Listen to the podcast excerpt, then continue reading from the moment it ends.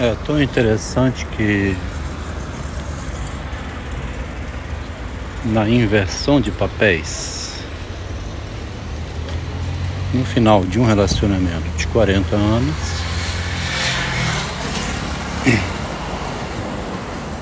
a esposa tenha desejado que o marido reconhecesse estar psicótico. Ela tentou se aproveitar diante da família do esposo, tentou se aproveitar de duas crises havidas antes provocadas por ela mesma. E que não tinham sido declaradas para a família explicitamente que ela tinha sido a causa daquelas duas crises. A primeira, quando o esposo dela estava em Tóquio, enganou seu professor orientador, assinando um convite para que ela fosse como pesquisadora para o mesmo departamento. No esforço sobre-humano para ajudar a mulher, para que ela estivesse em Tóquio tendo renda, uma ocupação como pesquisadora, mesmo ela tendo se oferecido a ir para o Japão como esposa, pediu demissão em 1888, que foi o mesmo gesto que ela adotou em 2005, quando foi demitida da Vale. 2005 são 15 mais 2, 17 anos depois, né? Em novembro de 2005, ao ser demitida da Vale, nesse momento tinha três lojas que podia dar um aluguel bom de fato poderia ter continuado fora da Vale. Então ela disse: vai ser até melhor essa demissão porque eu vou poder é, cuidar melhor da minha família e dos meus filhos. O marido falou: Bom, para você sair assim derrotada, é melhor vamos fazer o seguinte: vamos tentar ver se reverte essa demissão se a demissão for revertida, você entra, estando lá dentro, você pede para sair. Na verdade, era a covardia dela de ter que enfrentar um processo desgastante que ela deixou nas anotações que me entregou por ocasião da separação. Deixou escrito que ela sentia-se humilhada em ter que ficar mendigando aqui e ali um setor aqui, outro setor ali, até encontrar um setor que aceitasse ela de volta. Nenhum setor da Vale queria aceitar uma pessoa que já foi demitida, né?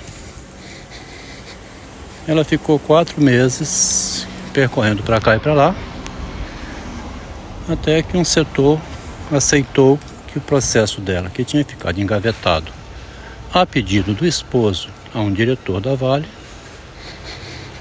esse processo foi transferido para outro gerente. Foi assim que ela manteve o emprego dela de 2005 a 2017, por mais 12 anos, quando se aposentou. Lá em Tóquio a ideia era mesmo, você quer vir para o Japão, é, em último caso, dá-se um jeito, mas por enquanto vão tentar que você venha como estudante fui orientando ela todos os passos para fazer a prova do consulado do Japão e ela então se dedicou, né? Porque quando precisa agarrar o engenheiro para ser esposo, ter filhos, dar proteção, a mulher é, faz, né? E acontece. Minha primeira mulher também um dia veio me dizer: Eu estou morando aqui com você Mas os meus irmãos me perguntam como é que está a minha situação. Tinha ido morar aqui com estudante aos 22 anos de idade, 21 anos na verdade. 20, 21 anos, num barraquinho de madeira. Seus irmãos estão te perguntando. Bom, já que você está sendo pressionada, vê o que precisa, precisa fazer e faz. Ela, que era toda acomodada, não conseguia estudar, tinha dificuldade para tudo, num instante para outro virou extremamente rápida. Atrás do documento, correu no cartório, publicou no jornal. Aqui, meu amor, saiu a homologação no jornal. Aí vai um dia, aqui meu amor, é o dia de ir no cartório. Toda prestativa, eficiente que só é. Na hora de agarrar o marido, tinha uma velocidade inacreditável. Na hora de estudar na UFES, no curso de letras, disse que não entendia o que lia. Era tudo muito difícil. Assim era também a engenheira que eu entrei depois em contato, me parecia mais eficiente, mais despachada, mas era pior ainda, chorona, incapaz, ineficiente, queria ser psicóloga, artista, tudo menos engenheira. Porque a engenharia exige a ação na vida prática, né?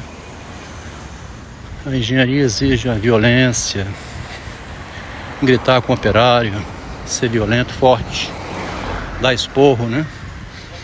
É igual um gerente de exército. Mesma coisa que está servindo ao exército, você tem que lutar e, e o sangue, né? Atirando contra o inimigo. A engenharia é isso. Poucas mulheres fazem engenharia civil ainda, né? É pequeno número em relação aos homens porque é uma profissão de macho, né? Ela fez engenharia porque a mãe matriculou no curso. Tinha ficado reprovada em medicina. Aí a mãe aproveitou essa reprovação e falou assim: agora você vai ter que fazer engenharia, que é que eu quero, tá? Nada de medicina. Essa esposa então queria pedir demissão do cargo de engenheira, que não conseguia exercer para estar com o marido em Tóquio. O medo de te perder é maior do que a perda. Você é o meu herói, meu homem que me protege em qualquer condição, já provou isso, me adotando como esposa no lugar da sua mulher grávida e me dando toda a proteção do mundo, inclusive me botando na vale. Quero ir para o Japão, sou sua, e não quero te perder. Nessas condições, o marido fez aquele arranjo todo e ela conseguiu ir, não somente com uma bolsa de estudos, mas copiando inclusive o processo de licenciamento do marido, às escondidas do marido agora, né? Para isso ela foi espertinha igual a outra. Se uma foi esperta para casar e ter um documento de cartório, uma certidão de casamento. Essa engenheira, a segunda, foi espertíssima em copiar o processo de licenciamento. Alguma coisa ela fez para chegar no setor de pessoal da Vale, no Rio de Janeiro, se apresentar e dizer: Tenho conhecimento que o engenheiro conseguiu licença para ir fazer o mestrado em Tóquio. Essa informação é sigilosa, eu sei. Ninguém sabe dela.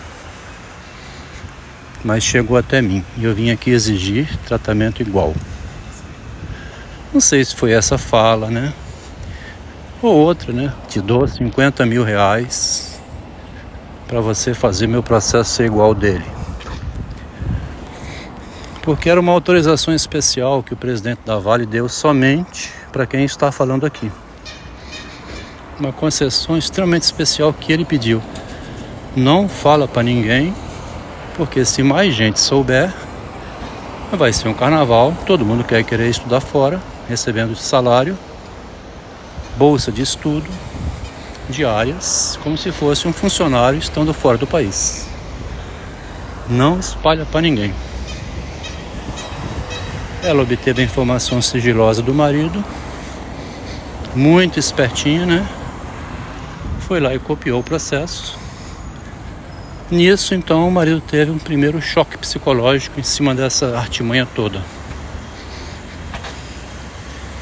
O segundo choque foi em 2003, quando o engenheiro, naquela brutalidade dele, não sabia conversar como conversa hoje, né? Não tinha essa artimanha da palavra. Era um homem que no nervosismo fazia igual Will Smith, ia lá dar um tapa na cara. E não perdeu esse hábito não. Recentemente teve um tapa na cara do irmão mais velho meu, que sem questionar as mentiras dela, saiu espalhando que eu estava psicótico, fazendo violência doméstica contra a esposa, só porque ela usou o recurso, né, um velho recurso da fragilidade. O argumento da fragilidade que a filosofia feminista permite usar dá uma vantagem enorme para a mulher, né? O argumento da fragilidade que a filosofia do feminismo autoriza a mulher a empregar quando ela quiser. Cria uma vantagem em relação ao homem que o homem se torna um algoz, né? Violento. Lasquei um tapa na cara do irmão mais velho meu que depois veio me pedir desculpa ainda. Me desculpa, meu irmão. Ela realmente enganou a todos nós, a você e a mim também. Estou aqui agora numa dificuldade com um irmão muito vaidoso que não está querendo admitir que foi enganado por ela. Falei com ele, rapaz, seu nome completo vai aparecer no livro que eu estou escrevendo. Do outro irmão meu, simplesmente vou dizer que ele foi enganado, mas se desculpou. Você que não quer pedir desculpa vai constar isso. Foi enganado e não, foi, não se desculpou. Não quis ser cortês, honesto e justo. Preferiu continuar defendendo a mentira. Entrei aqui agora na conversa então de que 2003 teve uma terapia de casal onde o marido agora com três bebês em casa, um de dois anos, nascido em 2001 e mais dois. Ficava em casa cuidando dos meninos e ela, com aqueles argumentos mentirosos que sempre usou, dizendo que precisava para poder trabalhar na Vale ser treinada em psicodrama, senão iam demitir ela. Ficou criando esses argumentos femininos, né? Você não tem o direito de me impedir, fazia cursos à noite, sábado e domingo, viajando para congresso de psicodrama. Eu estava nervoso, né? Como ela usa sempre a linguagem invertida, ela usa o que a gente faz contra a gente. Eu vim aprender isso agora, com Machado de Assis, né? O homem só aprende mais tarde mesmo a usar a estratégia da mulher usou a linguagem invertida assim, me colocou como bandido, homem violento e queria separar. Se ela quisesse separar, podia ter separado, né? Ficou de 2005 até 2021 ainda. Mas esse segundo surto no, no consultório de psicanálise foi as duas vezes então que eu tive um choque violento na convivência com essa mulher. Agora na terceira, como estava divulgando essas informações, né, começando a expor, a dizer que o poder todo que ela tinha era dado pelo marido, 40 anos empoderando a mulher. Ela mesma dizia isso na hora que comprou um apartamento, né, pagou 300 mil, toda poderosa, né, do lado de fora do cartório, pega na mão do marido. 38 anos que você me apoia, meu amor. Fala no pé do ouvido para ninguém ouvir. É uma serpente, né? Manobra em todas as direções em benefício próprio. Quando eu escutei essa frase fora do cartório, já tomei um choque. Falei assim: nossa, olha só como ela age. Vê como ela fala para o marido, escondido de todo mundo, que ninguém sabe que ela fala isso. Então, ela disse que agora ele estava psicótico pela terceira vez. Usou um dado em que o marido teve dois choques psicológicos antes, provocados pela esposa e para ajudar a esposa, agora ela dizia que ele estava, ela tinha interesse agora. Aquelas duas primeiras vezes ela ajudou a recuperar. Ela empurrou para o buraco, mas ajudou a sair. Dessa terceira vez ela deu um pontapé, jogou no buraco e gritou: Você está louco? Ficar dizendo que eu tenho as coisas devido a você é um desrespeito à minha imagem.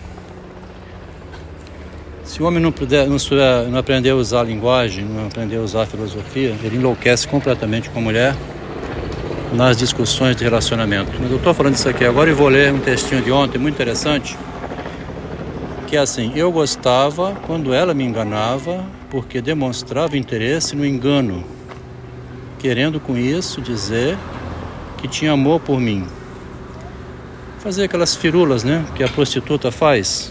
Tira a calcinha, faz o striptease.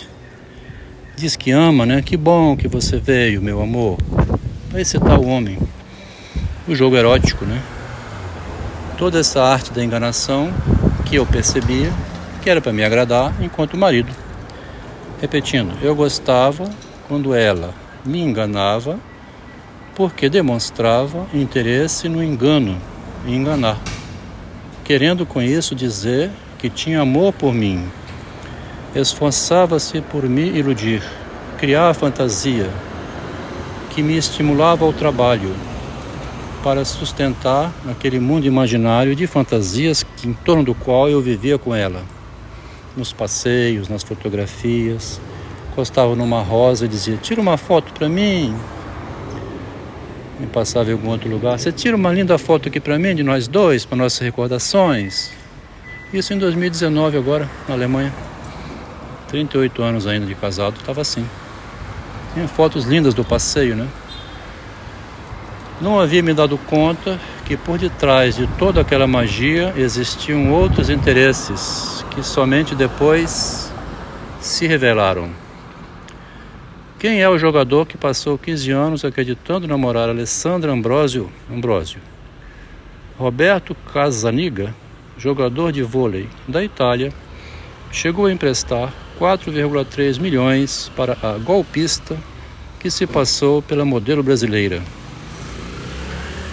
Enquanto estranho que Roberto Casaniga tenha se iludido com uma mulher que nunca viu, né? Porque pelo menos a minha morava comigo, né? e fazia todo o striptease na minha frente.